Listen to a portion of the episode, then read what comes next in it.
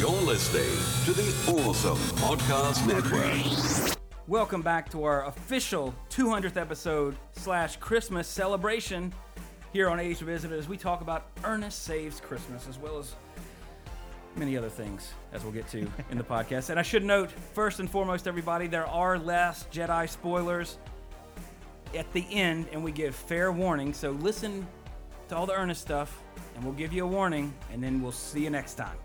But uh, anyway, Ernest uh, Saves Christmas came out November 11th, 1988, just a couple of days after George H.W. Bush won election over Michael Dukakis, becoming the first sitting vice president of the United States in 152 years to be elected as president of the United States.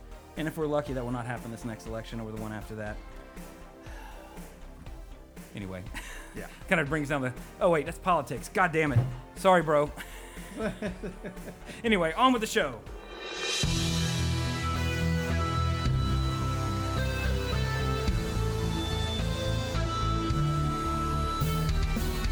This is 80s Revisited. I'm your producer, Jesse Sedgley.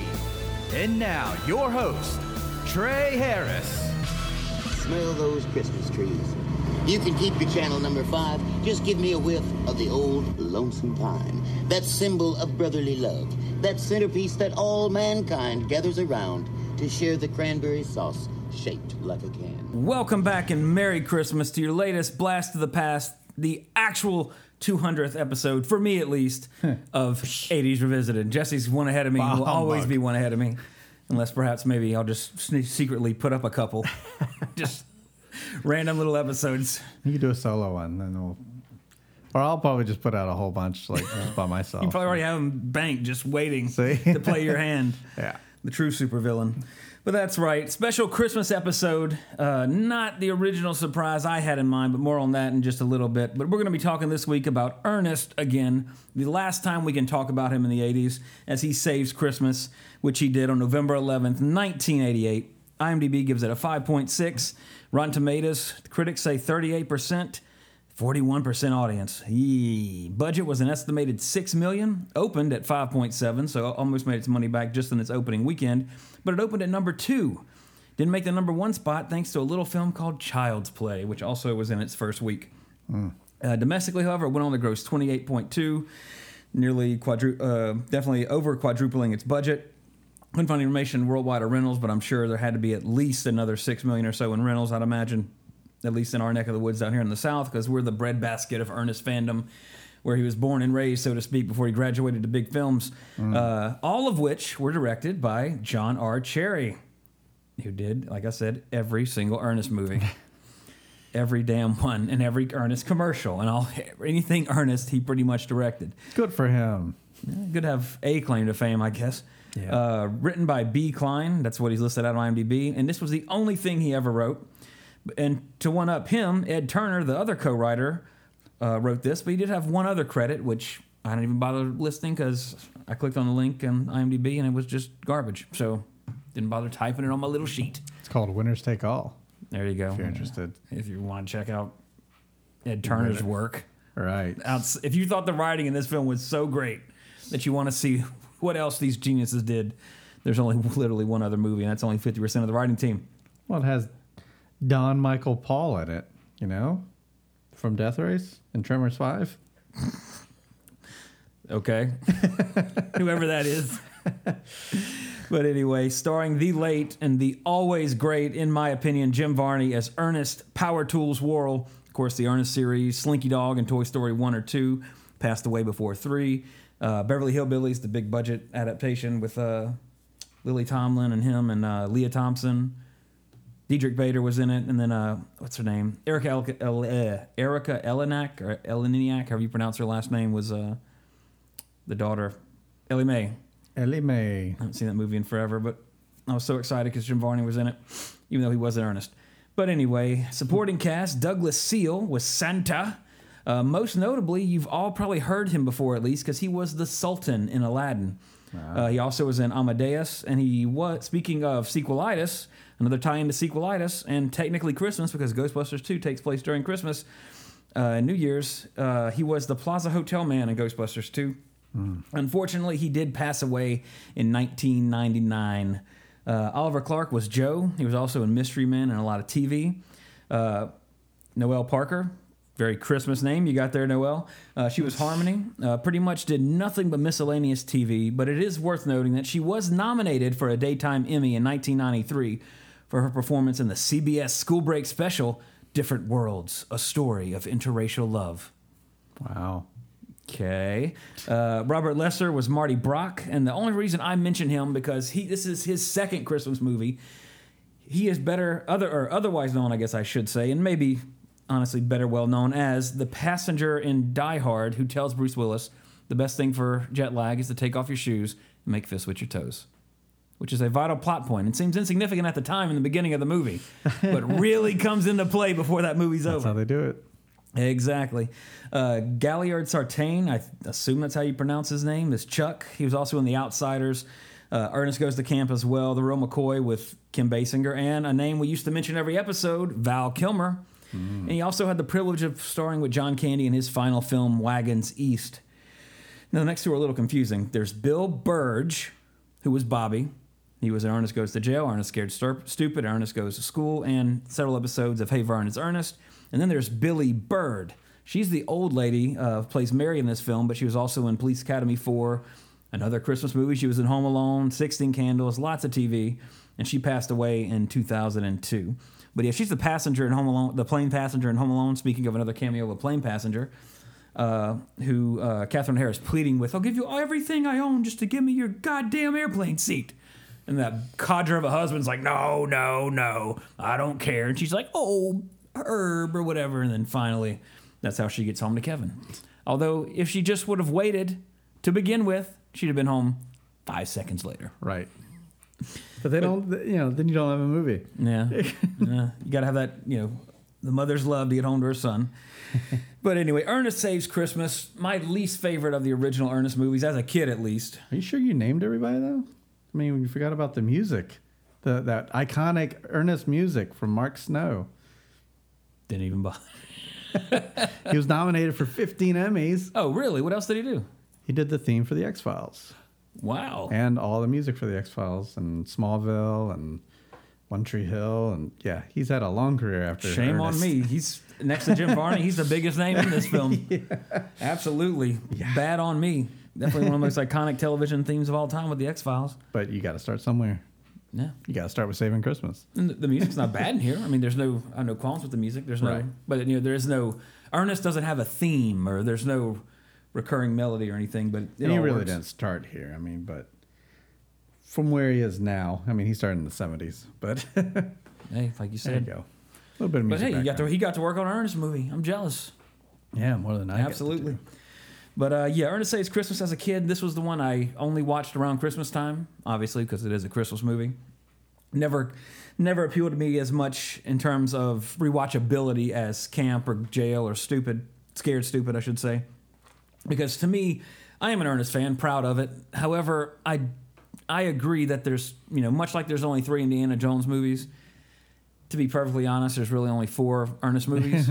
Of nine. Yes. once I mean, once they, I mean, and, and they ended, and for me at least, in terms of the theatrically released ones, the last one being Scared Stupid, they went out with a bang.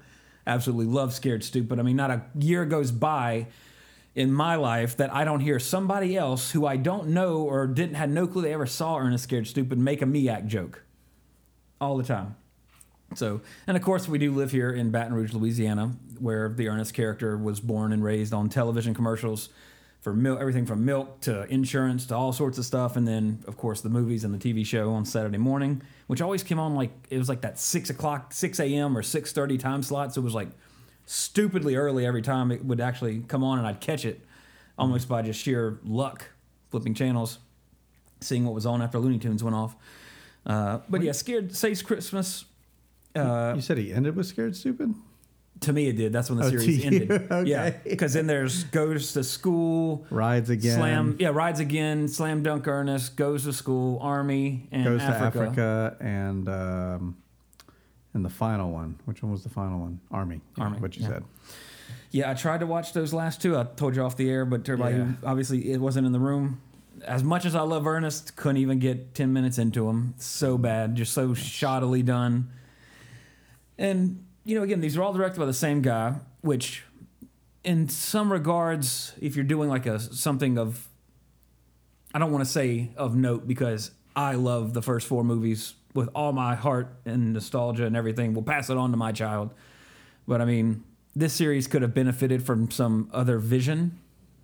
Not that it's one of the greatest film series of all time. Not saying that by any stretch of the imagination, but goes to jail, saves Christmas, uh, goes to camp, and Scared Stupid. Four fantastic films, fun, family, comedy. I can, uh, as I loved them as a kid, and I've watched them all as an adult, and I still laugh. And those are the only ones rated over a five on IMDb. All the Underst- other ones below a five. Understandable. I completely. I don't. I, I can't. I can't argue that. I mean, there's a after Scared Stupid, which again to me is probably the best one. Uh, just the drop off is like. so that was the end of Ernest, in terms of. Uh, well, I mean, you know, direct to video and all that. I mean, that's a nationwide release, but I mean, you know, that was sort of the end of that brief shining moment from 1987. I think was Camp, and Camp then was 87, yeah. Scared Stupid was 92, 91. Yeah, So just three, uh, four years pretty much where, you know, Ernest movies were, you know, worth worthwhile for Touchstone, a subsidiary of Disney, to pump out every or every year or so, every year and a half. yeah. But regardless, Saves Christmas as a kid, like I said, I, I liked it, but it wasn't, I'm not going to watch it when it's not December. Yeah. So I, you know, it, honestly, of the four, and again, when I say when I say Ernest movies, I'm talking about the first four. I'm not going to talk about the other ones because I don't have, you know, I love Jim Varney, but I don't have any love for those movies like these first four because I think they're just so well done for what they are. But anyway, this one this is the one I've always been least familiar with because seasonal. Uh, watch Ernest Saves Camp anytime. Watch Goes to Jail anytime. Watch Scared Stupid anytime. Even not not just around Halloween, even though that's when I usually end up making sure I watch it.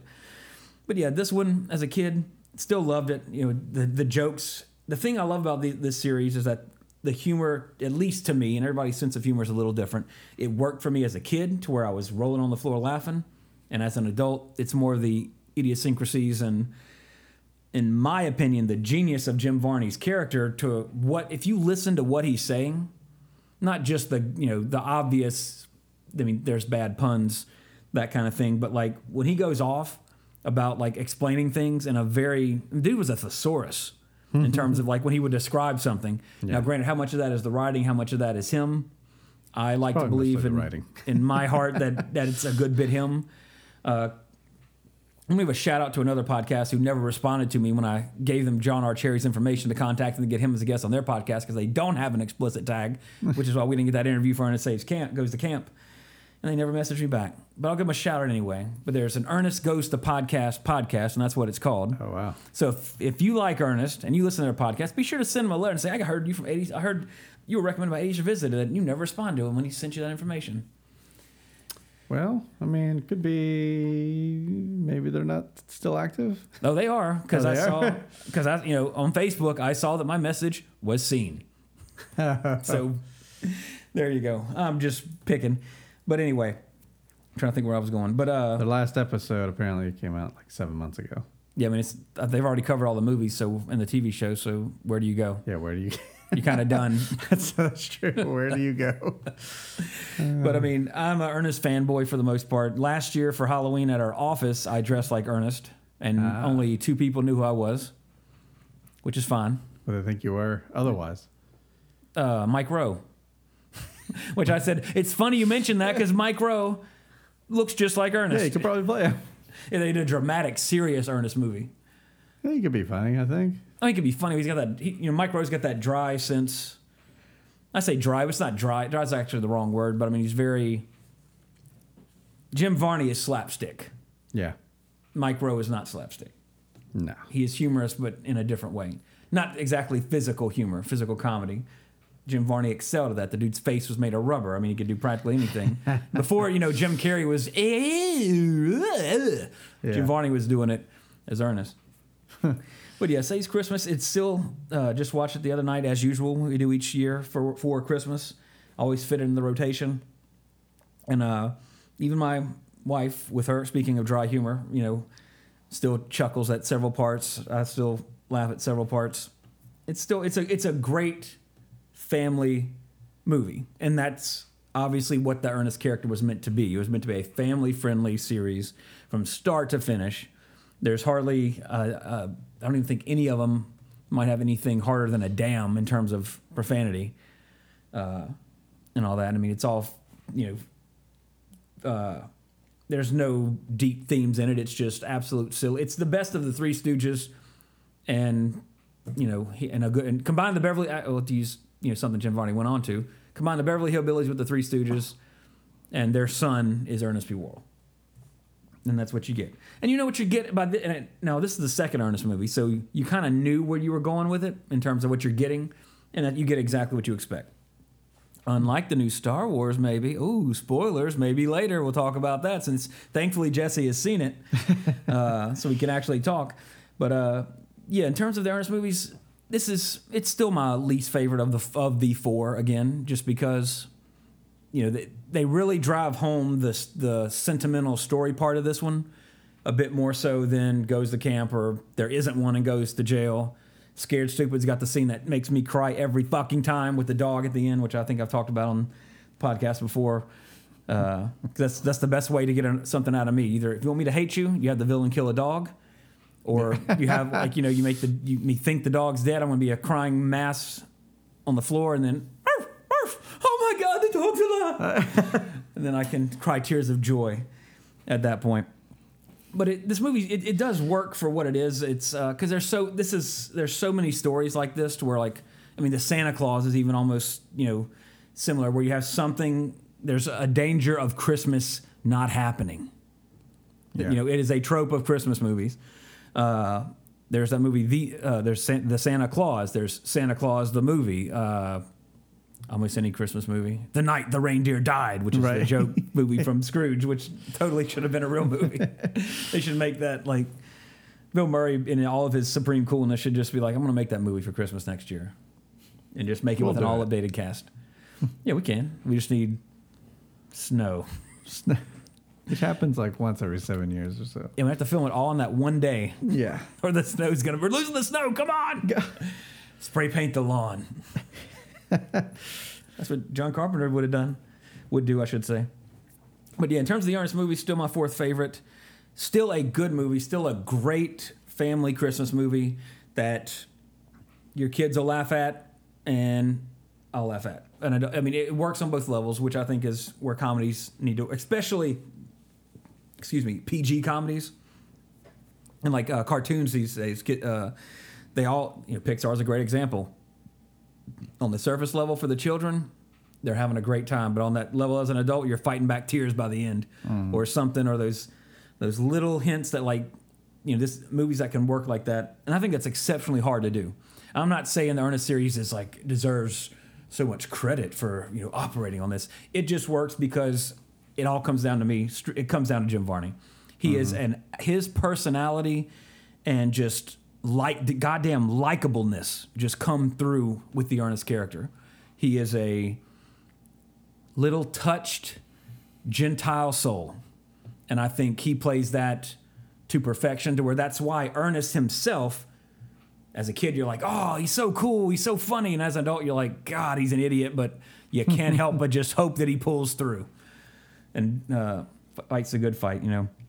So, but yeah, uh, oh, there's something else I want to say, but it's escaping me at the moment. So we'll just start talking about the trivia, and maybe it'll come back to me by then. There you go. But uh, well, have you? I mean, you've, se- you have you seen this, Jesse? Oh man, it's been years. But you have seen it. I mean, sure. Yeah. Yeah. now you grew, oh, we obviously both grew up in Louisiana, so were you familiar with the Ernest character at all outside of Oh. the movies, or just?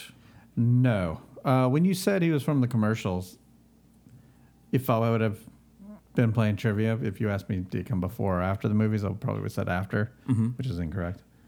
Um, but that's, yeah, no. I caught him at the movies when everybody else did. And that's how most people did because Yeah. uh, I want to say because John R. Cherry he has a marketing firm. I, it was Cherry and something was the name of it. I can't remember. I'm not an Ernest historian. Go listen to Ernest Goes to Podcast and tell him I sent you and remind him to respond to my email and at least say thank you. Uh, so at least I know they're not dead. But anyway, uh, so the Ernest character was simply just a pure marketing thing, just like Rudolph the Red-Nosed Reindeer. Uh, and they would they would come up with a just like uh, in fact locally here there's a lawyer called Gordon McKernan. Free I hate to even mention his name. Just because that's free advertisement, son of a bitch. but when you come to Louisiana, you're gonna it. see, you're gonna come, you're gonna, come, you're gonna get here, and you're gonna see billboard after billboard after billboard with this smug motherfucker's picture on it about getting it done if you go with him. And he's just a, a lawyer that you know prosecutes big rig accidents and all that kind of crap. And he has the most obnoxious building right down the road from us off of College Drive with a gigantic fucking G on it. Yeah. But anyway, sorry, There's a- local tangent. But when you come to Louisiana, if you ever pass, even if you pass through, you will see a Gordon McKernan billboard. At least twenty of them if you're on the interstate. They are everywhere. And it's a matter of time before Gordon McKernan saves Christmas. Well, I just pitch that to him just to make some money. There's a um, on Facebook. There's a webpage called Gordon McKernan McMemes.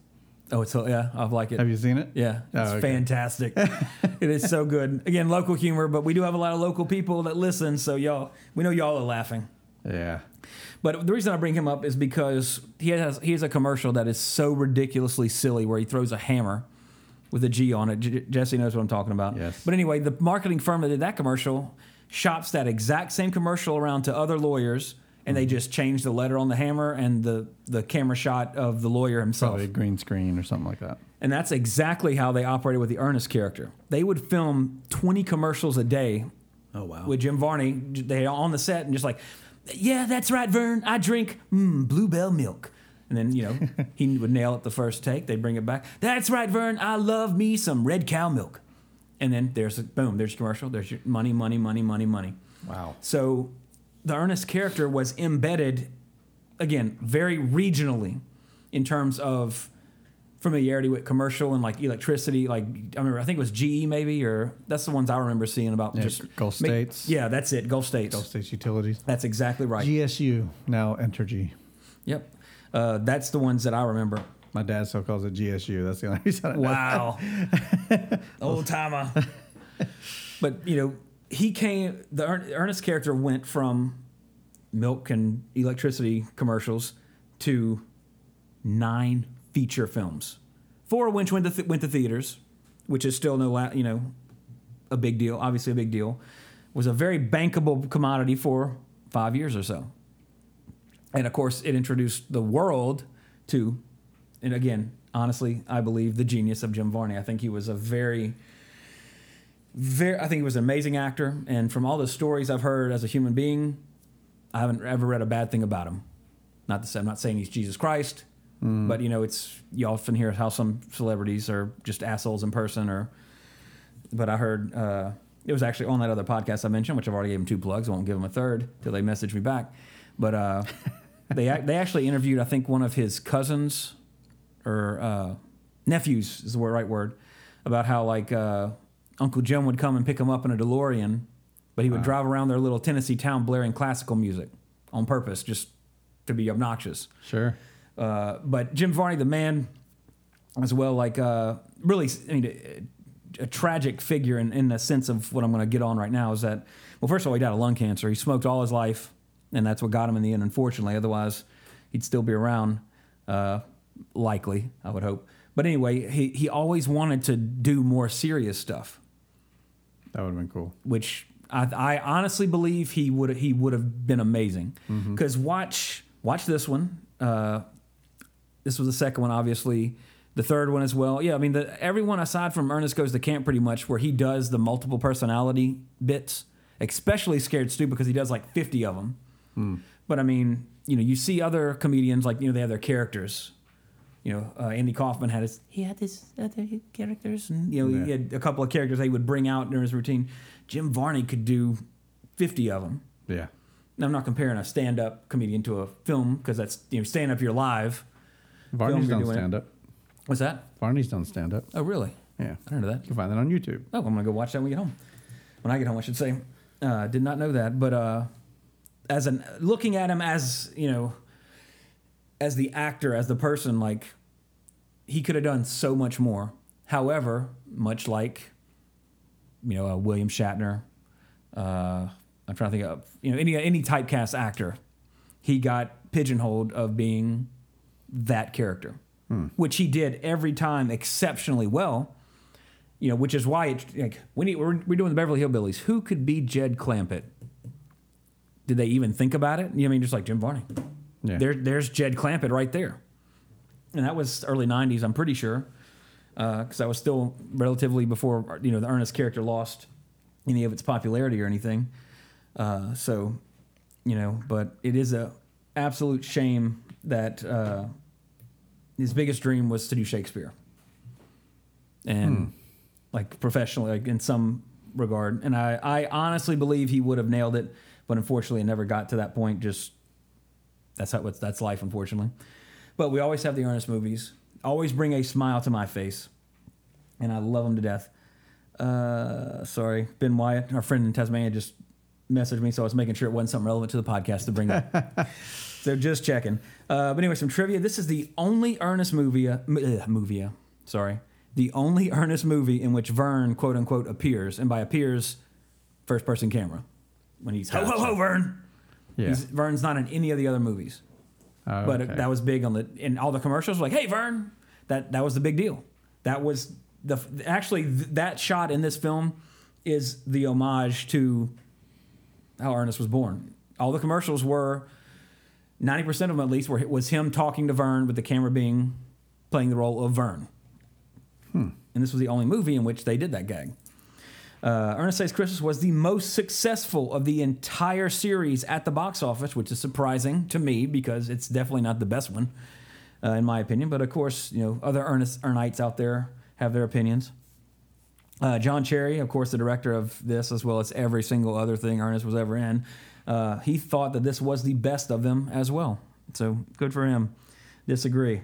Uh, during filming, production ran into trouble when the reindeer began to shed their antlers, so they had to get replacement antlers. So I'm not sure if that's like uh, what was that, Lady Killers with Tom Hanks, where like they glue the stuff to the rats' heads, Yeah. or something. I think it was that. Or some no, it was Scrooged. God, it was, yeah. God, wrong movie. Jeez, seasonally appropriate. Uh, it was Scrooge. where, Like, Bill Murray's like, just glue them. You can't glue those to a rat, the mouse. but uh, so they somehow put fake antlers on the reindeer. Huh. They didn't say anything, so that could be one of those things that they hide. That don't tell anybody. but- Don't let PETA know. yeah, or that you know, no reindeers were harmed in the making of this film. Uh, the Orlando Children's Museum featured in this film is actually the Orlando Science Center, which has since moved to a new location. The building is now used for the city's annual Shakespeare Festival and other theater performances. All comes around. Interesting. This is the only Ernest film not to have a villain. Uh, when Jim Varney was asked why this movie was rated PG, he replied, "Unusual cruelty to reindeer," and that's probably an inside joke with them hammering antlers onto their heads or something. I don't know. Now, it's worth noting too that this film was the first major feature film uh, that uh, that was filmed almost entirely in Orlando, Florida. At that time, the unfinished Disney MGM Studios, which of course is now Hollywood Studios. Uh, Even that's it- changing, right? I think so. Uh, they're doing. I think they're they're doing something. They've think overhauled it significantly. But when I was a kid, it was the Disney MGM Studios, Yeah. and then they changed it to Disney's Hollywood Studios, and then who knows where it's going in the future. Uh, Vern's house was actually a facade located on Residential Street at the park, and was part of the studio backlot tour until it was demolished in 2002. So that's all gone now, unfortunately. Uh, score wise, this one I'd give it a 6.5. It's still good. I'll watch it around Christmas, but any other time of year, I will watch Goes to Jail, Goes to Camp, or Scared Stupid over this one every single time. Yep. It's just it's a it's a great Christmas movie. And there you go. That's Ernest Saves Christmas. That's it. Too bad Ernest couldn't save himself to still be around to still make some Ernest movies. Yeah. And it's just a, like I said, it's just a, the biggest tragedy about it all is that Jim Varney really wanted to do something serious with his career, but just never got that opportunity. Although, by all accounts, from close friends and other people who knew him, thought that he would have blown knocked it out of the park. But we know how finicky the film business can be. Like when you're Shane Black and have an amazing script to a sequel to a fantastic film, and they just go ah nah and throw it over their shoulder, light a cigar, and laugh maniacally and make a funny buddy cop movie. devoid of all interesting drama. More on that previous episode. Previous episode, yeah. But yeah, uh, so before we get into the Back to the Future stuff, this is officially the 200th episode of 80s Revisited, not including the uh, highlight episode that Jesse did, and he actually narrated part of that too. So it, it is, it is it is for sure his 201 episode. But in terms of me being here talking to you guys and girls, it is my 200th, and that's a very special special thing for anybody who's in the world of podcasting. That's a huge milestone. Most podcasts don't make it that far. But I would like to give, in addition to our shout outs at the end, this is the 80s Revisited 200th episode gratitude list, Ah. if you will. so if I'm if I if I forget you, please send me a message just to let me know. But I went through all our emails, all of our messages to Oh, make sure I got the name of every person who ever contributed any thoughts or ideas or even just said good Even job. all the guests and everything? yep. All right. So the only people I didn't include were people who left iTunes reviews because I wasn't going to say, "Oh, snarky dude 54, good job." yeah. so anyway, uh, first and foremost, Ben Wyatt, who's uh, become a great friend that you know hopefully one day I'll be able to shake your hand and share a pint when you come to America. Uh, John Foreman, our first guest host outside of our circle of friends. Uh, with the Now Versus Nostalgia podcast, another a great local friend who uh, you know we've only met once, but I mean we still chat all the time. Uh, friend of mine in formerly Riverside, California, John Martinez. Hope you are safe with all these second wave of fires that are bursting out over there. And our friends across the pond, UK Lee Bragg, uh, Peter Gray. Because again, we're big in big in England. Can't show our face on the street without getting mobbed. It's Yeah. like it's like the Beatles. Yeah. We can't walk over there. Uh, my brother in horror, Roger Russell. Uh, we played Friday the 13th when it came out a good bit, and anytime there's any sort of horror related thing, we he first one to message each other about it. Yep. Uh, speaking of horror, Anthony at the Creep Show Museum. I promise we'll get that second part of that interview eventually. Uh, shout out to Russ Abram. He was the first one to ever send us an email Wow. way back in the day. Uh, Doug McCoy, who's the author who wrote uh, Aneth- Anesthetized about uh, the NES and all that. Ah, okay. Uh, which I don't. I read that you sent a copy of it to me, and I read it, and I think I don't if, remember if I actually mentioned on the air that it was, it was a good. I enjoyed it. Ah, I think I'm because I was thinking back when I looked, I was like, oh shit, I know I mentioned it, but I don't remember if I mentioned that I finished it. So, uh, Doug, if you're still listening, which I hope you are, uh, enjoy your book. plug. Still a enjoy your book. Uh, Kim Green, uh, Daniel Geiselman, he was the one who won our Call of Duty contest back in the day. Uh, Harry Dempsey, Jen McCarthy.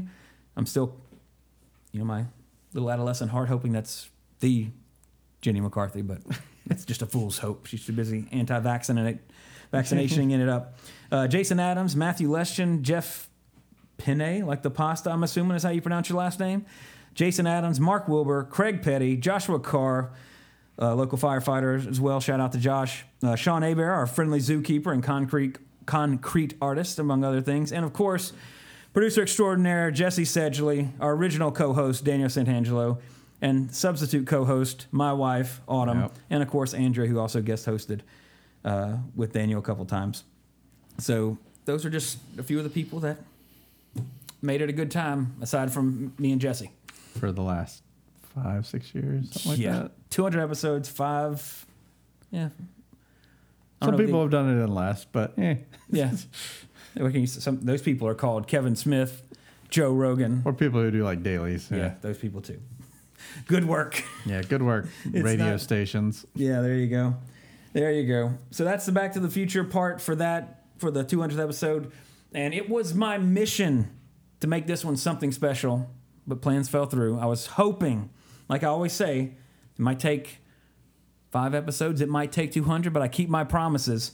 Our my original plan, I'll spoil that here, but it'll still be surprised when it actually happens. When it pops up in your feed, like, oh, they Right. finally got it. Uh, the original idea for this episode was to have Daniel come back. He agreed to do it. We just couldn't get it scheduled in time. The man works, I think, two jobs, has three kids and a wife. So you know his schedule's very, uh, very finicky, uh, as opposed to me and Jesse, who were like, tomorrow, yeah, sure. Yeah. we're, we're fluid. Although, of course, once my little one pops out, my schedule might be a little more restricted, but that's not going to stop us. Not going to stop us at all. Now, if I get pop out three or four like Daniel, then we might be in, there might be another situation. But anyway, we're going to do Mr. Mom like we promised all those years ago in like the first season, so to speak, of the podcast. Yeah. Uh, so, Mr. Mom with Daniel will be something that will happen. I promise. It just, unfortunately, timing didn't work out to get it for this episode in celebration of 200 episodes of 80s Revisited. But nevertheless, uh, now the Back to the Future part that if you have not seen Star Wars The Last Jedi, we'll see you next week for. Uh, ex- let me rephrase that. Before you turn it off for Star to avoid Star Wars spoilers, this is our last episode till next year. Uh, we got the holidays coming up next week. Uh, Christmas Eve is next week when we normally record. Uh, and then by the time the next weekend would roll around when we normally record, I'll be in California visiting my family. John, I'll give you a Facebook shout in case we're in your neighborhood. Uh, and then after, once I get back from California, we'll pick up right where we left off. We'll be starting request month, and we'll get our tickets punched to Hawaii for the. Ben can finally leave me alone about it. Hard ticket to Hawaii will be ne- the next episode that airs, but again, that'll be about two weeks or so. So everybody enjoy your Christmas if you're turning it off for the Last Jedi spoilers, which begin now. Okay. Uh, I played D and D. A little f- local talk. Uh, played D and D last night with our friends, uh, and Josh saw it. Yeah. And he mes- uh, after D and D, he just messaged me. We didn't talk about it because Jeremy and Brock, other people who were in the room, hadn't seen it. So we, Okay. It was just like, oh, okay, and we left it because you ca- you cannot talk about this film without revealing something. right. I would on like absolutely. There's like people are like, what'd you think? I'm like, had you se- have you seen it? If the answer is no, I'm not going to tell you. Right. You have to see it first. Uh, but anyway, Josh, some like- people don't respect that. yeah. But I avoided the. I only saw the teaser for this film. Uh, I just heard bits and pieces of the trailer while I tried to drum it out with my fingers in my ears and humming at the theater in front of Thor Ragnarok. So After I seeing went it though, I did see the trailer. It didn't give much away. Well, the Not only in my that- opinion. I mean, not. here's what. here- Here's like the poster to me because I've seen the poster. Yeah. And I think the teaser had that the the end part with the salt and the you know the visually Yes. striking. So Yeah, that's you true. see that and you're like, I know that's coming. So I know they get true. away. That's true. It's those it's those things that like Ah, okay. you- Yeah, I- yeah. in in your like I, I forgot about that because I was so enamored in the movie until they That showed could have the, been it, yeah. until they showed the ATATs. I'm like, oh wait, wait, they still got the whole thing on the planet with the Yeah. the red sand and all that. Uh, so anyway, I went into it as blind as I possibly could be in the day and age of social media and all that stuff. Mm-hmm. Uh, but what I was getting at at D and D, Josh hated it. He says he puts it on the level of Phantom Menace, oh wow. which I completely disagree with personally. So I guess I'll go on my spiel about it first. Jesse, chime in. Phantom Menace. Which no, that's unexcusable because there there are only seven. There are only uh yeah. There's no. There's only six Star Wars movies as of now. Four, five, six, seven, eight, and Rogue One.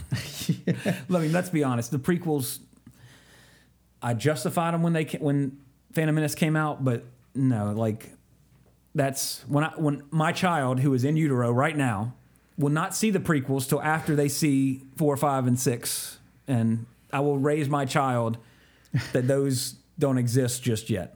Right. No, the cartoon, the Clone Wars, they can watch all that they want because that's the you know that's the Anakin Obi Wan relationship, and unless you know who Vader is. You only oh Anakin's dead. Wow, how did that happen? then they watch Ep- Empire Strikes Back and their fragile little minds implode. but we'll see. But anyway, uh, there's this film's incredibly divisive, divisive, excuse me. Now, I am a tried and true Star Wars fan. Literally grew up on the original trilogy. My entire life has been devoted to Star Wars in a sense. I mean, that is everybody who knows me knows it. That, that's the guy. You know, don't play Star Wars Trivia Pursuit with Trey. now, if it's the original trilogy, Right. don't throw in the because uh, there was a quiz on Facebook like 25 hardest Star Wars questions. I'm like, I'm gonna nail every question on here unless it has to do with the prequels. Sure enough, the seven questions had to do with the prequels. Missed them Yeah. because I don't give a shit. Let me rephrase that. I, as most people who are uh, passionate about Star Wars know, you grew up on four, five, and six. Those were your life. That was all we had until the mid to late '90s. Aside from the, com- the Marvel comics, but then you had the expanded universe to where here are the sequels that will never happen. Here's the story after Jedi. Here's some prequel stuff, but it was never, never like the Star Wars prequels. I remember see, waiting for that trailer to load over 56K, just frame by frame. Holy shit, so excited. Walked out of it, God, that was awesome. Went back and saw it again. It was good. It was good. There were parts. Uh, It was good. And midi chlorians, what the fuck were you thinking? And thankfully, they've never mentioned that again. Yeah. But anyway, to the Last Jet, like, if you don't like it, to say that it's prequel level to me, Right. it's that that's just fucking stupid. Right. Now, again, I respect everybody's opinion. I'm I'm speaking, you know, a little tongue in cheek when I say stuff like that, because everybody's opinions differ. But the Phantom Menace, and honest, honestly, I'll watch the Phantom Menace any day over Attack of the Clones. To me, that is the worst one. Absolutely, the the forced love story. God, like Attack of the Clones was just so like when like uh last year or no, I'm sorry, year before last when the Force Awakens came out for December, me and Autumn we watched them all, mm-hmm. and I was just like, because again, I haven't seen the prequels anywhere near as much as I've seen the original trilogy. Right. Period. Uh, so it's just like God, like I'm just like this movie is so fucking bad. like Attack of the Clones, it's like God, man, like I can't believe there was a point in my life where I thought this was acceptable, mm-hmm. and it's really, it's just not. Well, It's- because you just came off of part one. yeah, Yeah. and you're just like it's gonna be better. Yeah. Just waiting for them to turn into Vader. Just turn into Vader, please. but then, you know, Force Awakens comes out. I st- uh, I fucking I still love the movie. Yeah. Now, can can you draw the sim- you know, South Park jokes like yeah when people are gonna not accept that Force Awakens just a remake of the original Star Wars blah blah blah Yeah. yeah but they it worked At the As a Star it was, Wars it was fan, what they needed. it worked. You introduce these new characters. This one, now one of the one of the funnest things about being a Star Wars fan was after the Force Awakens. Okay, who the fuck are Rey's parents? Who the hell is Snoke? Uh, what happened with Luke and Ben? All these questions, and we get our answers. Yeah. And uh, I think a lot of the hate. This is this is early. I mean, the movie ha- movie hasn't even been out a week yet when we're recording this. We're recording this Sunday after it released. I've only seen it once at this point. Uh, but I think those answers are just not satisfactory to people from what they might have imagined to themselves. I think that's a, a big part of it. Well, which which question would you say was the least satisfactory, or which answer? Because I got to say, like Rey's parents, eh, we're in the spoilers, um, just being nobodies.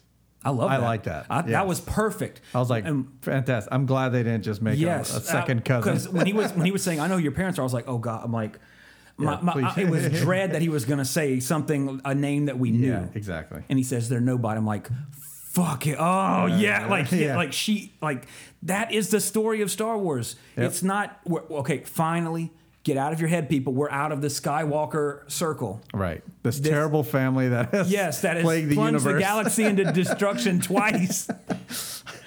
twice. They You know, are. this is- uh, they are that galaxy's Kardashians. Yes, and like that to me was like, oh, that's genius. Thank God, thank God. All the speculation, oh, it's a Skywalker. I'm like, that is that was my biggest thing. Do not make her a Skywalker. There needs to be no relation to that family, the first family, mm-hmm. because that, that they're they're they're not young anymore, obviously. Yep. Which they, I think that's the people like they want they want what they had in the original trilogy with those characters. And I think The Force Awakens did a fantastic job with them in that one, with Yeah. Han Solo's sacrifice mm-hmm. and everything. Like, like that's that's how he should have gone out. Yeah. You know, hurt my heart every time I watch it. But that, you know, what a that was a great way. Leia, the tease they have in the beginning of this one. Yeah, yeah. I was like, so that's how they're gonna do it. Yeah, just like That's this. that's that's how it's gonna be. And Yeah. then she fucking superwoman's in. I'm like, holy shit, holy shit. Uh, and then uh, Snoke. Like, I, want to know his backstory, but it is not integral to the plot line that the thread that we have to follow at this point to where that matters. right. We're gonna get a Rogue One like movie, Possibly, or him. there's there'll be a book. Which again, Yeah. I don't think you should have to read others outside stuff, it's, unless it's supplemental. well because they're making one a year. They need some questions right And now they'll get to that, I'm sure. the answers to. Yeah. Because Rian Johnson's doing a new Star Wars trilogy that's nothing Yeah. to do with this. So who's to say that, you know, who, we don't even know what it's about. Right. You know, My Wet About, Dream. it's about the broom kid. My Wet Dream is an R-rated bounty hunter movie. Yeah. But maybe we'll get that one day since Disney just bought Fox and they're going to keep Deadpool rated R. We can use an R-rated Star Wars. Yep. You know, just But associated with that, this felt more like a kids movie than the last one to me. Hmm. Now, I would. It did to me. The only part of this movie I didn't care for was the entire thing about them having to go get the master code breaker. I was. I didn't. That this was the same note I told Melissa. It's like all of Finn's stuff was not good. yeah. That was my only complaint, to be honest. Everything else, Like Rey stuff was awesome. Like I feel like they, I feel like they really thought about that stuff, but Finn stuff was just like thrown in there. they needed him. Some, they needed something for him to do, yeah, and and none of his plans came to fruition. Yeah. let's go get the code breaker. Oh, this other guy will do. yeah, thankfully, he, I, I was. I was like, oh, Benicio. Oh, he's gonna be significant. Nah, he's Lando. Yeah, and then they show up. Let's do this particular mission on the on the ship. Well, that didn't work out, but this other thing will do. It's like it ne- never worked out for him, and things don't work out, and that's fine. Mm-hmm. Yeah. it's just give him something like of substance. Yeah, and it's just, and see, I, I, my initial reaction coming out of it was like, I just don't understand why they didn't just tell Poe the whole plot. Like, Poe, calm the fuck down. Yeah. we got it under control. Yeah, why are they keeping secrets like but that? then she's like, well, it's like Leia said, you don't always see the sun. And she was right. I, when I was telling me this, she's like, it's just like that quote Leia said in the movie. You know, even that the sun is there. No, Holdo said it to him. Like, remember what Leia said? You don't only see the sun when it's not there. Yeah. So that's what I was. talking but so at the same time, it's like you just endangered a new character, one of the main characters, Mm-hmm. and you're a hot. You know, I, I still like Poe. Like he's like Right. he's he's very Han Solo-y and, and, and very intentionally, I might add. Yeah, Uh, but you know, just that whole that was it, that was a prequel type plot line going over there, and like we're outrunning them for now. We got twelve hours, so light speed over there and go through this big adventure. It was very video gamey almost, like you know, Yeah. in terms. But then it's just like uh, the Falcon shows up, drops Rey off. Why did the Falcon just go to the fleet in front of the ship where they couldn't attack it? All the transports just go into the Falcon, gone. Yep. They could have evacuated everybody. yeah and it this is strange that they nitpicking just left. and I'll be perfectly honest, like a lot of the complaints I'm hearing are just and this again, this is so early. This is so early in this film being out. Like I can't wait to see it again. Uh, it's just that people didn't like Snoke just being offed, which I thought that was amazing. I Yeah. could see the saber turning and like do you not see the genie like how evil Ren Kylo Ren is to like I mean or uh, I mean he is evil as you see before the film's over, but I mean uh, how calculating in advance and how dangerous he really is yeah, to where I, you, I see the tabor, I see it ignite and striking his true foe. I'm like, oh my god! Yeah. and then you have that amazing fight scene in there, and then the movie did a going into it as blind as possible. It was great because I had once I saw you know once you think Leia dies and then she doesn't. I was like, okay, everything, every expectation I have is out the window now Right. because I have no clue what's going to happen. yeah, And you know, Rey's parents are like, oh shit, Snoke dead. Oh, yeah. and then uh and then there's for the first half of the movie they totally go with the like they're playing with you in my opinion like Kylo is good. Like Oh yeah, yeah. like th- like th- th- they're gonna totally flip. Like something is gonna happen here. And then nah bro he played you Rey. He played he played everybody. I was like okay now we know where we're going for the final one. It is Yeah. going to be Ren versus Rey Ren's the dark side Rey's the Rey is the last Jedi yeah, there's the title mystery solved for you uh, and that's where we're going that's where this this trilogy will end and it needed that i think because you have to have i mean if it what let's say you know, oh well snoke's like the emperor well then you and then okay did you complain that the force awakens was too much like star wars because if you have a whole emperor apprentice thing again building a big bad up to the third one that's just like empire and jedi yep. you know, this This, one was not like the the others. Exactly. It took a step. To me, it honored what came before, and this is the direction we're going now because this is the future in this world. It's not governed and controlled by the Skywalker family forever, Right. or like they're not the big players there anymore. Uh, the whole thing with Luke at the end was amazing, beautiful. The last thing he sees, what is it? What is what is that motif through every Star Wars Oh, film? yes. The two The two sons. I'm sons. like, Yep. keep it together. Keep it together. I mean that and now I'll be honest, I would have liked to see more Luke. Absolutely. I know. I When he would've- I- vanished, I, was like, uh, But well, but guess what they did in this one too? They bring they reminded everybody that Force Ghost will be around. So Yeah. I'm sure we'll see Puppet Yoda Force. Ghost uh, Luke talking to Rey all the time. I'm glad it was Puppet Yoda, not like Oh, that was the be- that was the best thing when it when, when it first panned over. I'm like, at first like, oh shit, I'm like, I'm inside the kid in me, he's like, oh my god, it's Yoda. It's not even the CG looking Yoda. And then it showed him like, and then it's like, holy shit, it's puppet Yoda. Puppet It's the real Yoda. Which it should have been because Yeah. the last time we saw him was five. And that So- scene to me, that was one of the best scenes in the entire film for me. Was when Yoda's like, and he, he basically says like, the past is over. Yeah. We have to make a new, you know, Yeah, did let you the even read future the happen. books? yeah. like basic, yeah, perfect. and you know, the the religious and philosophical aspects this film brought into the Jedi mythos Mm-hmm. was incredible. I thought, and I say incredible, I mean simply because you, we never got this level of Jedi mysticism in any of the other ones aside from oh the Force is this. Yeah. You know, it, it was still mysterious, and it still is mysterious, but it's like no, balance is this. Yeah. Excuse I me. I think it gets rid of the uh, the lines they're trying to put on it, trying to make it even more mystical. yeah, Yeah. Instead of making actual books about it that, you know, says what it is. yeah, It's I like, agree. No, those those were not page turners. But yeah, I mean, everybody like uh, you know the the post Thursday night, amazing, amazing, and then like of course you have those people, and I'm. Some people will say this because they just don't want to be like others, and some people will, like our friend Josh, who's a very articulate person, can explain. He will explain. Like when I talk to him about it, he texts me like after D and D, like eleven thirty. I'm like, I can't text this right now. it's too late. I'm gonna get on Facebook Messenger so I can actually type it instead of texting it right. uh, my thoughts. But I think a lot of people are just those people. We all know those kind of people that just I just didn't like it. And when somebody says something like that, be a good person and just say why. Yeah. Why didn't you like it? Making people explain themselves, A, helps you both grow as people because you Yep. hear something that you might not have thought. But B, it also makes sure that that person, that son of a bitch, knows what they're talking about. and that's what I'm interested in when I have conversations with people when they say, why didn't you like it? Or, uh, that was, man, that movie was bad. What was bad about it? Let's talk about it. Let's see, like, let's see. Because I'm a Star Wars fan, you're a Star Wars fan, and everybody can have their opinion. Uh, now, of course, there's that Star Wars glow, just like after Episode One, after Episode Three, after Force Awakens and Rogue One. You know, two of those are not like the other two. But you know, when you come out of a Star Wars movie, you got that Star Wars high. But uh, I personally, you know, aside from the little side mission, I really don't. No, of course, were there things that I personally would have rather seen? Of course.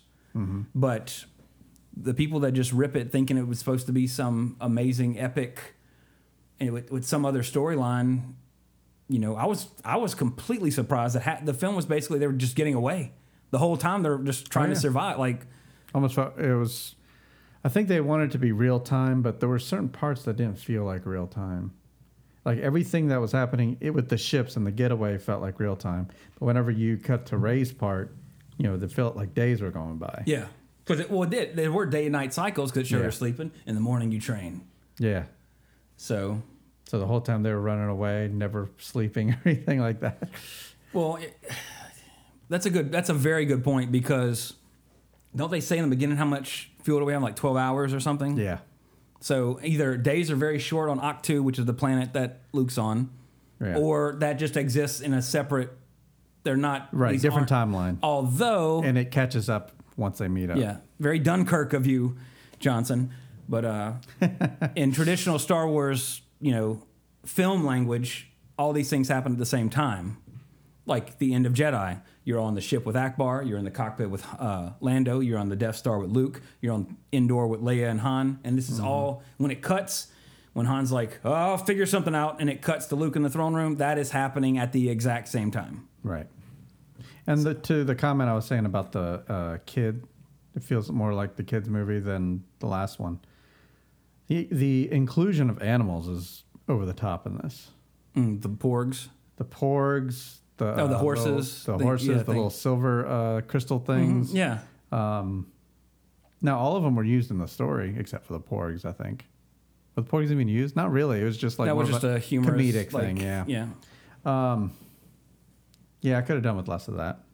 Because they were also put into scenes I felt like they were There's one scene where Rey's like pointing outside of the Falcon cockpit and there's a porg there in the foreground like there's no acknowledgement of it. While filming, she had no idea that was there. and because it felt like it was just put in too much for those porgs. So yeah, I probably could have done with just the foxes and the horses. Porgs, I, I didn't really. You get it was all comedy, yeah, Yeah. and there was an. I think there was enough comedy already with uh, Yoda and other characters. Like it gave Chewbacca comedy. Uh, I'm holding for General Hux. Yeah, yeah, all that stuff was fine. Yeah, that's our comedy, and uh, maybe, yeah, to that. Not, I don't think the porgs were even necessary, really, They didn't distract me that much. I mean, I do agree because like to the level they were. Because then, like uh, to me, it was I didn't even really notice the overuse, like you were saying, of animals until the end with the with the blatantly all the fox stuff, the which they look cool. Yeah, that and it played provided. off. Yeah, it was it included in the story. Uh, but yeah, whenever they were walking around in that room right out inside the door, they're all like having this conversation just about dogs. Yeah, every, all over the place. I was like, that's kind of odd. mean, all just sitting in a s- around like they're part of the resistance. Yeah, I don't disagree, but I like I like the hints of alienness that they show. Like you know, you, in the original trilogy, you got that with the Jawas, and you know, uh, Mos Eisley Cantina. Yeah. where you where you because that that's honest. And still, I wish they would have. They did do a little bit more when they had that they had that one pilot again that they showed the alien that is an alien. You know, where posed like, "Oh, good to see you, bud." You know, just like acknowledges like, "Hey, friend." Uh, Yeah. But you know, uh, the universe, the galaxy, isn't just humans. It's true.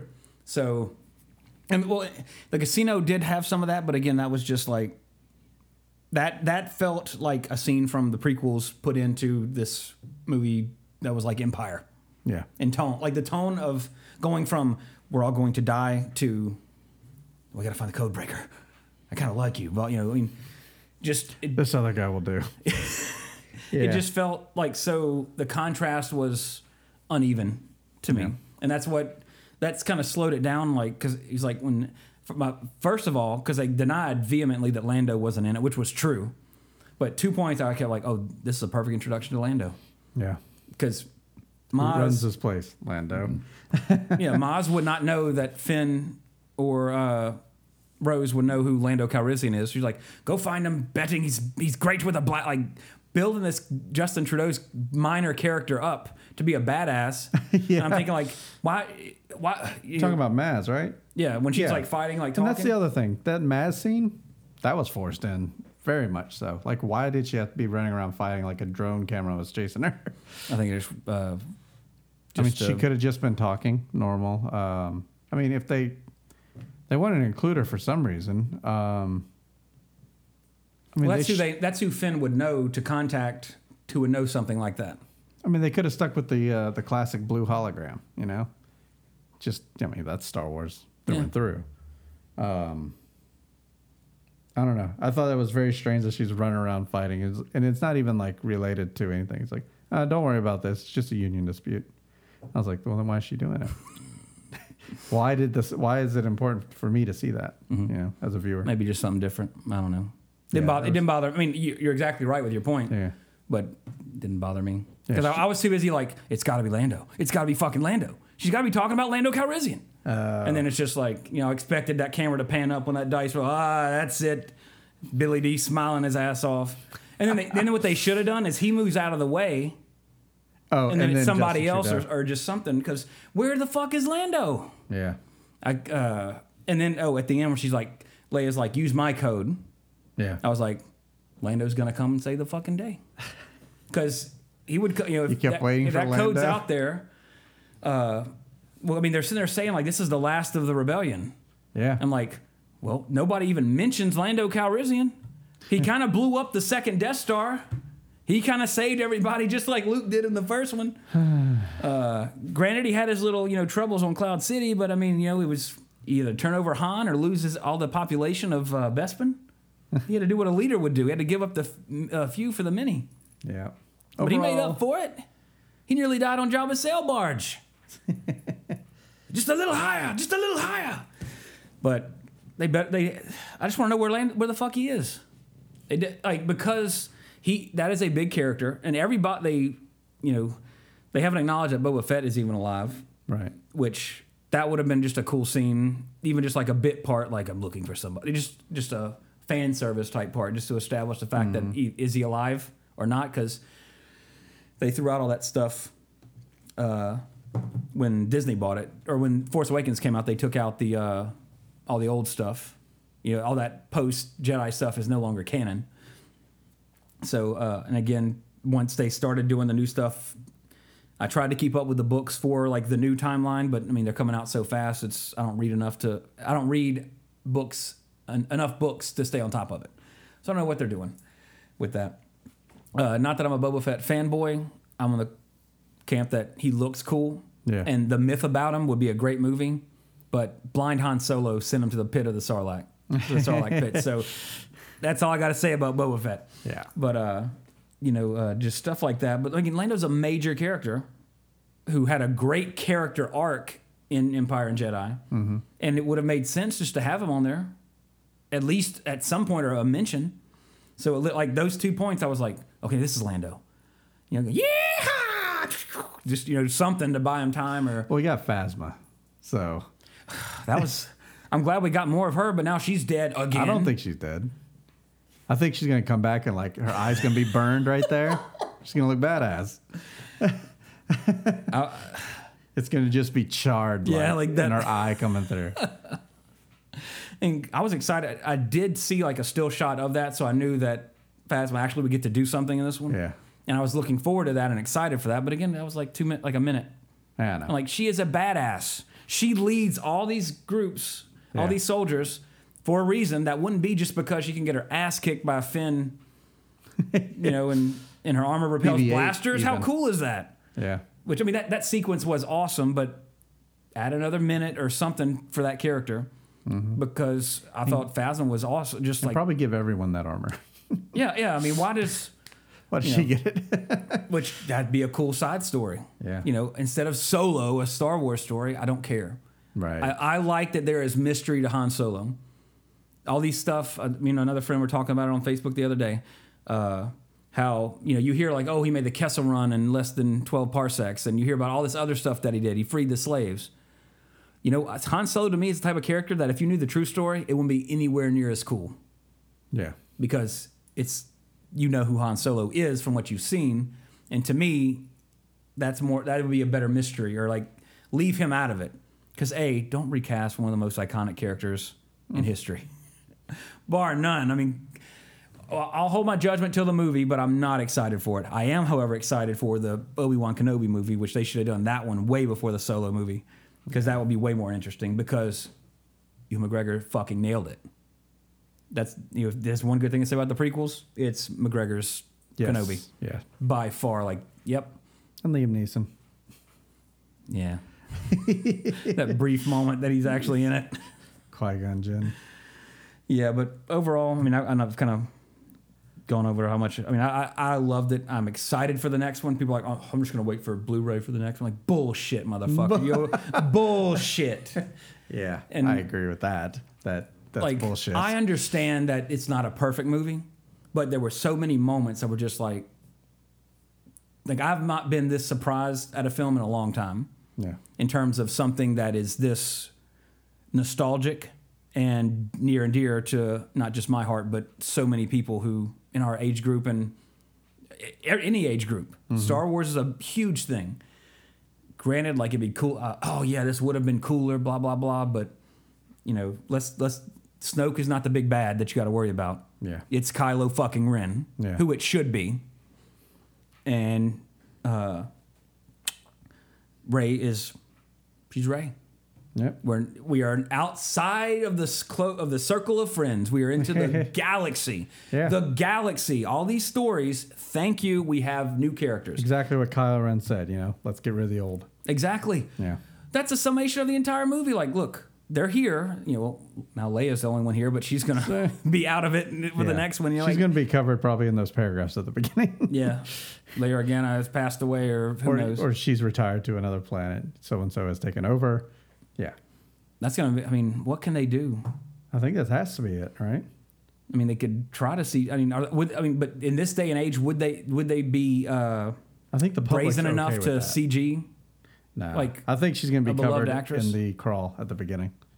You know, after Leia Organa has, you know, Mm-hmm. gone off to the outer rim, so and so is taken over, and yeah, Yeah, it's gonna be interesting regardless. But this one, I I can I understand how it didn't live up to people's expectations because of what they might have. Oh, Snoke's gonna be the Emperor's son, and Rey is gonna be a Kenobi, and uh, Yeah, Kylo's gonna turn good, and they're gonna team most up. But fucked up Snoke's family take trees them on. ever. yeah, you know, like mm, maybe that could work, but it doesn't let's have to let's that way. break it Yeah. down here from episode one to episode eight. It's all about the Skywalkers. Yeah, And you know they have that hint in there and in the Force Awakens. You know they show the X-wing pilot helmet. They show the little figure that she made of an X-wing pilot. All these Mm-hmm. illusions. Why is she so strong with the Force? No, there's no reason. yeah, The Force isn't tied to the Skywalker family. Right. Anybody, not anybody, but I mean she is exceptionally Force sensitive. The Force Awakens. yep. The Last Jedi. Now she's lacked the training that Luke had, but then again, Luke didn't grow up the way she did. You know, she grew up knowing how to fight and everything Yeah, like that. she had to survive from a young age. So I guess she didn't need as much training as Luke did. Well, also, I mean, keep in mind too, Luke. I mean, that's the parallel too. Uh, Luke had Yoda and Empire, Yeah. and then that was it. And well, Ben Kenobi at first, Right. and then it was just like, yeah, uh, Jedi comes back, hey Yoda, what's up? Oh, die I must. Yeah. You know, I need to finish my training. Uh, go fight your father. Yeah. Jedi, you know, hence Return of the Jedi. yeah. Uh, I'm poking fun at it, but I mean it's still awesome. Uh, but of, and of course, Star. I mean, that's the thing. Like, I like this aspect when it works, and maybe it's because I'm I'm so invested in the mythology of Star Wars that between Empire and Jedi, we know some times passed. Luke isn't just going to be sitting there watching fucking television. He's going to be ex, uh, and practicing what he was been taught. He's going to become a better Jedi. He had to build another lightsaber between Empire and Jedi. They don't explain that in the opening crawl, or like there's no allusion to that. It's Yeah. just, uh, yeah, the time has passed. Things have happened. I don't need, yeah, I don't need like that exposition. You know, we, we were talking before about how uh, I've watched Hateful Eight like 20 times the past month because it's my favorite Tarantino movie, and honestly, probably one of my top 10 favorite movies of all time. I absolutely, I don't know what it is. I just fucking love that movie. I can watch it I need to back to revisit it. back. Absolutely. But anyway, Tarantino is such a genius of writing that now if you're of course if you're pay, if you're paying attention looking for it you'll see it. But just because of how his dialogue works, the fir- there's so much exposition in that movie. Mm-hmm. That's what they call him the hangman. You know that like um uh, you know if you want to building be, a world, though. Yeah, if you want to nitpick, well of course she knows Yeah. because she's been chained to him for who God knows how long. But at the, he like it's done in a way to where you almost don't even realize it. Yeah. That, but like you said, he's building this world, and in, in the Star Wars universe, again, it's a universe, galaxies. Yep. You don't need, you know, some plot holes. Yeah, okay, that's a plot hole. But some plot holes, it's hey, it's a galaxy. I mean, there's who knows what happened. Is it is it absolutely integral to the story for every plot hole? No. Some of them, good point. Take it on faith Yeah. or on the force, Take it on the force. you know. But uh, it's I'm just shocked that like for people to put this one on prequel caliber caliber levels. I think that is that's. I think you're wrong. I mean, it's your opinion again, of course. Uh, well, let's have a great discussion about it. But I mean, come on, go watch Attack of the Clones again and tell me that this one is worse. No way, no way. Not again. Yeah, you also have to remember this is the this is number eight of a bigger story too. Yeah, this isn't. You know, it isn't called Skywalkers. It's called Star Wars. And if Josh saw it with his kids, that's the reason those little bird things are in there. was Well, yeah, that was his kids. Because uh, I don't. Again, I didn't see the, the teaser. I don't think had those in it. And then I kept seeing all over like the toys, like get your Star Wars Porg toy. I'm like, what the fuck are these things? Right. You know, and then you watch it, the like, okay, kids. yeah, exactly. That's what If the they kids weren't in there, then the kids may lose interest in the film. That's, that, I mean, yeah, you have to when you're making this big of a movie, you got to cater to everybody. Yeah. So you got to have You have romance in there for whoever's interested in the romance. You got to have action for them. You got to have the kid stuff too. Mm-hmm. Because I mean, let's face it. It go again with that parallel and that in mind. You Mm-hmm. open that casino plot line with you know all the animals and they're you know Yeah. even though it, it's kind of dark when they're like yeah you know this is a slave planet and these people all sell weapons that kill everybody and like But anyway, let's go ride the horses and have you know, I mean that kind of stuff. But then you cut to the throne, Snoke's, thro- Snoke, Snoke's throne room, and like you get in some heavy shit now. But then you have an amazing lightsaber duel. And those horse things kind of look like the uh, the big uh, creature from the last Guardian game. Yeah, with the ears. Yeah. When I saw that, I was like, "Where have I seen this before?" But anyway, uh, let us know what you think. 80svisit at gmail.com. Jesse, did I miss? Did I leave out any? Uh, didn't want to overtalk you or anything? no, because no, I I, think we covered it. So that's uh, well, that's what we think about Star Wars: The Last Jedi. Again, upon first viewing, uh, I plan on seeing it again before I go to California. Just because it deserves that. I think it's, I think it's great. There were so again, there were so many just moments of like perfect, perfect, perfect, to where they, you know, let's be objective. That the stuff that really I really liked could have easily blinded me to stuff that, or maybe you know, oh, because this happened, I don't care about this. All of Rey's stuff was awesome. I Yeah. could just watched that. Yeah, Finn stuff suffered. definitely. But That's, again, that's where I stand. And and um, Poe's stuff was somewhere in the middle, mostly positive though. yeah, I liked it. It was just again, And Hux's Just- stuff was good. I could see the rift happening there. yeah, And for the future. That's where and that's where nine's going to be. I Yeah. mean, th- these are these are, you know, and also if you judge it too harshly, let's see where this is going. Something Yeah. might not make sense now. There's another one. Co- we know this isn't Right. like a movie that we don't know if a sequel's coming or We're not. getting one every year until it stops making money. Yeah, which is never going to happen. It's fucking Star Wars. And as, again, aside from the since Disney's had this franchise, there are three films in now. Flawless to me. Yep. I mean, flawless is, denotes perfection. It's everything's been great. Right. I'm have been happy with everything. Rogue One. Guess hey, there were no Skywalkers in it. Well, until the end, technically. It's not like Ernest rides again. exactly. You know, Star Wars rides again. And to me, why was Rogue One so good? Because you had no clue what you were getting into. Rogue One was awesome. I really and they handled it with maturity on a level that hasn't been seen since Empire. Mm-hmm. And remember, when you say that, that's not. It's not like a few weeks, a couple years ago. Empire was the second Star Wars movie. Yeah. You know, and I think it, Rogue One just nailed that. And I think a lot of part, a lot of moments of the Last Jedi did the same. Uh, now, of course, Abrams coming back for nine. He's just, it's all over the internet today and yesterday that he's pitched the story for Episode nine, which it kind of shocks me to think that they don't have these laid out since seven, so you know where you're going Right. as to the deal. So I I don't know. imagine some of the public has influence on that. That's what I was going to suggest is that they wanted to see what people thought about this, and then okay, Yeah. okay, now we're going to adjust this and go to this, and then the other contingencies or whatever for for I nine. mean, imagine being in those shoes. You're like responsible for this huge thing. well, obviously, based on the feedback for Last Jedi, it's 50-50, I know. It's just which is I don't know. It's What- it's a mixed mixed blessing. I mean, you're set for life. You're that's your job now is to take care of this series. but the pressure. But the pressure of it, if you drop it. Yep. But anyway, uh, the only other movie I saw of note was The Foreigner with Pierce Brosnan and Jackie Chan, which uh, was actually really good. Uh, in in term, uh, I'm not going to say it's cookie cutter, but any person Isn't it who's like seen, Taken, kind of.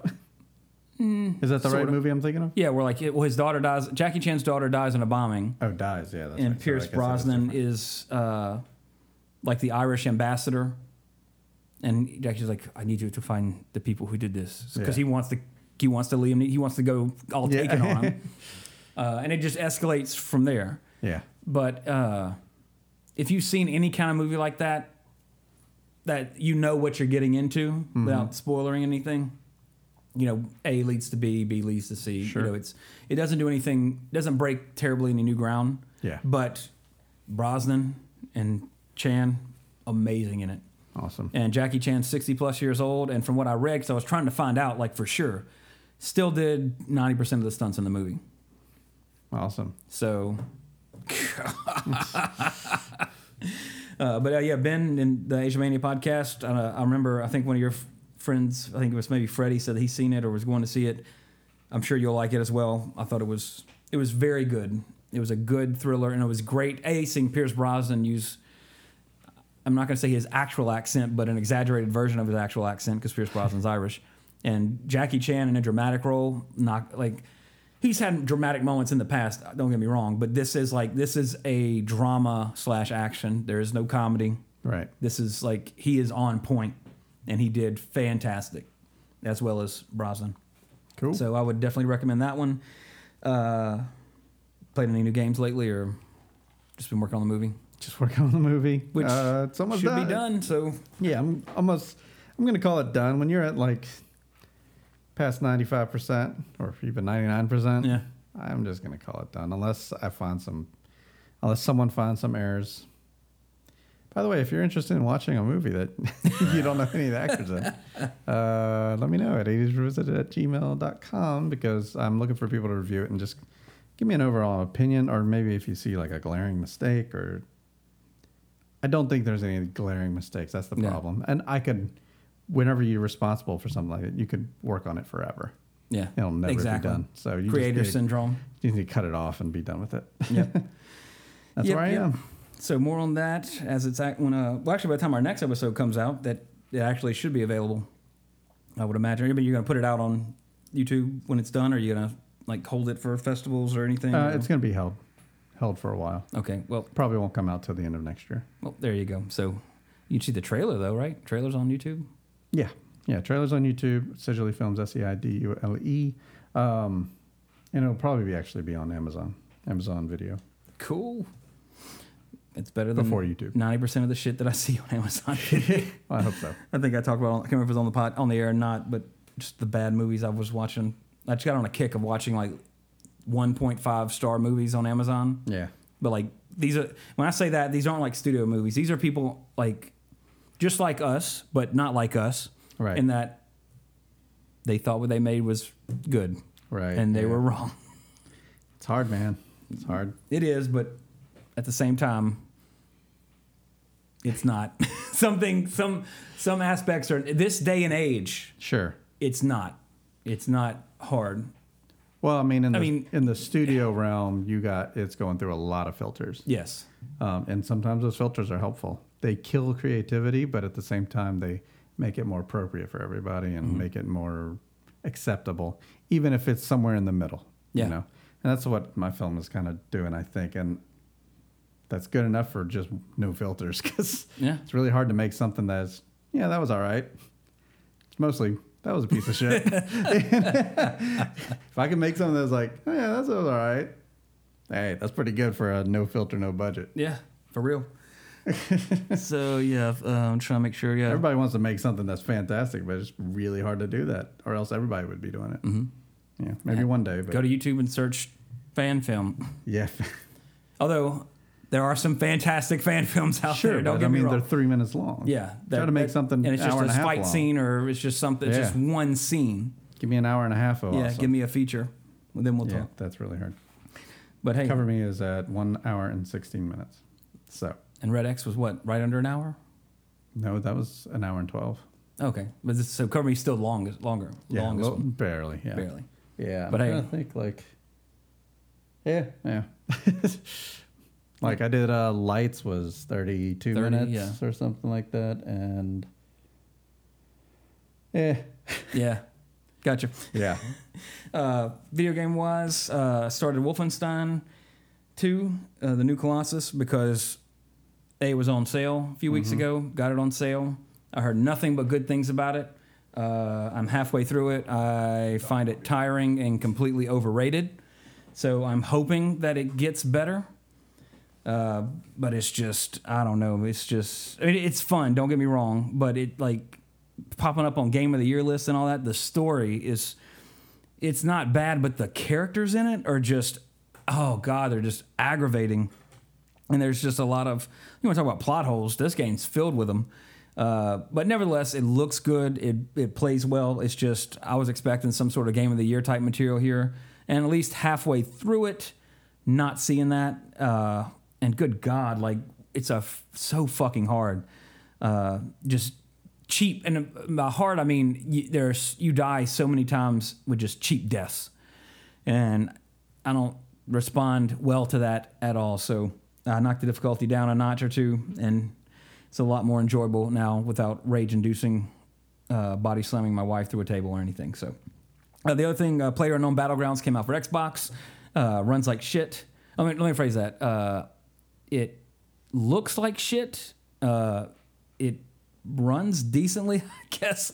But uh, yeah, it's just that needs some work on console for sure. Uh, and I guess that's about it for games. TV, Walking Dead ended. Uh, and we're just right back where we started on that from the beginning of the season, so not much to say there. Uh, no emails this week, but uh, but you know, send your uh, anything you got to say about Ernest. You send your Ernest memories to 80svisit at gmail.com, your Star Wars uh, highlights and lows to 80svisit at gmail.com. Uh, uh, at 80s Revisited on Twitter, at Awesome Pods on Facebook, all that kind of fun stuff. Uh, let's see, make sure I'm not missing anything before we hit the road. Uh, shout outs, of course, Ben with Asia Mania podcast. By the time you hear this, they should have their 200th episode out. Uh, looking forward to that, as well as uh, Ben's uh, train podcast. So be sure to send him an email demanding uh, the train podcast to happen. And just shout outs again to everybody we talked about earlier to help make help get us here to 200 episodes. Uh, you know, we truly appreciate it. It's it's been a lot of fun. Me and Jesse had some great conversations, along with you know the other hosts that we've had here, and you know, most important part, made friends all over the world. There you go. You know, I have a friend in Tasmania now. I have a friend, couple of friends in the UK. Got friends in California. All sorts of stuff. That's just, and that's really cool. From just sitting here in Jesse's house talking about 80s movies. You can do it too. Exactly. It's a lot of fun. Just do it. Do it. Uh, but yeah, so next week, or let me, let me phrase that. When we come back from our Christmas break in the new year, the first episode of next year, we'll be doing Hard Ticket to Hawaii. And we're just going to be doing back to back requests till we kind of get through all of them. There's about six of them. So, uh, again, unless unless we have a surprise episode with Daniel getting his availability worked out, that we'll throw that in there. But yeah, so if you have a request that you haven't already sent to me or would like to add another one, just shoot it over to 80svisit at gmail.com and we'll just tack it on. But we're gonna have some good ones, and uh, there's a couple that uh, obviously we've promised hard ticket for Hawaii to Hawaii for a long time with Ben, but uh, we're gonna get that one taken care of first, and then uh, our friend of ours in the UK will be happy to know that his pick will be after that one. So you know who you are, buddy. uh, but anyway, Merry Christmas, everybody. Happy New Year. Thanks again for listening. We appreciate it. Everybody be safe. And I guess that does it. We'll be back next year. Yep. So uh, until then, I remain Trey Harris. Jesse Sedgley. Cowabunga! Know what I mean? Find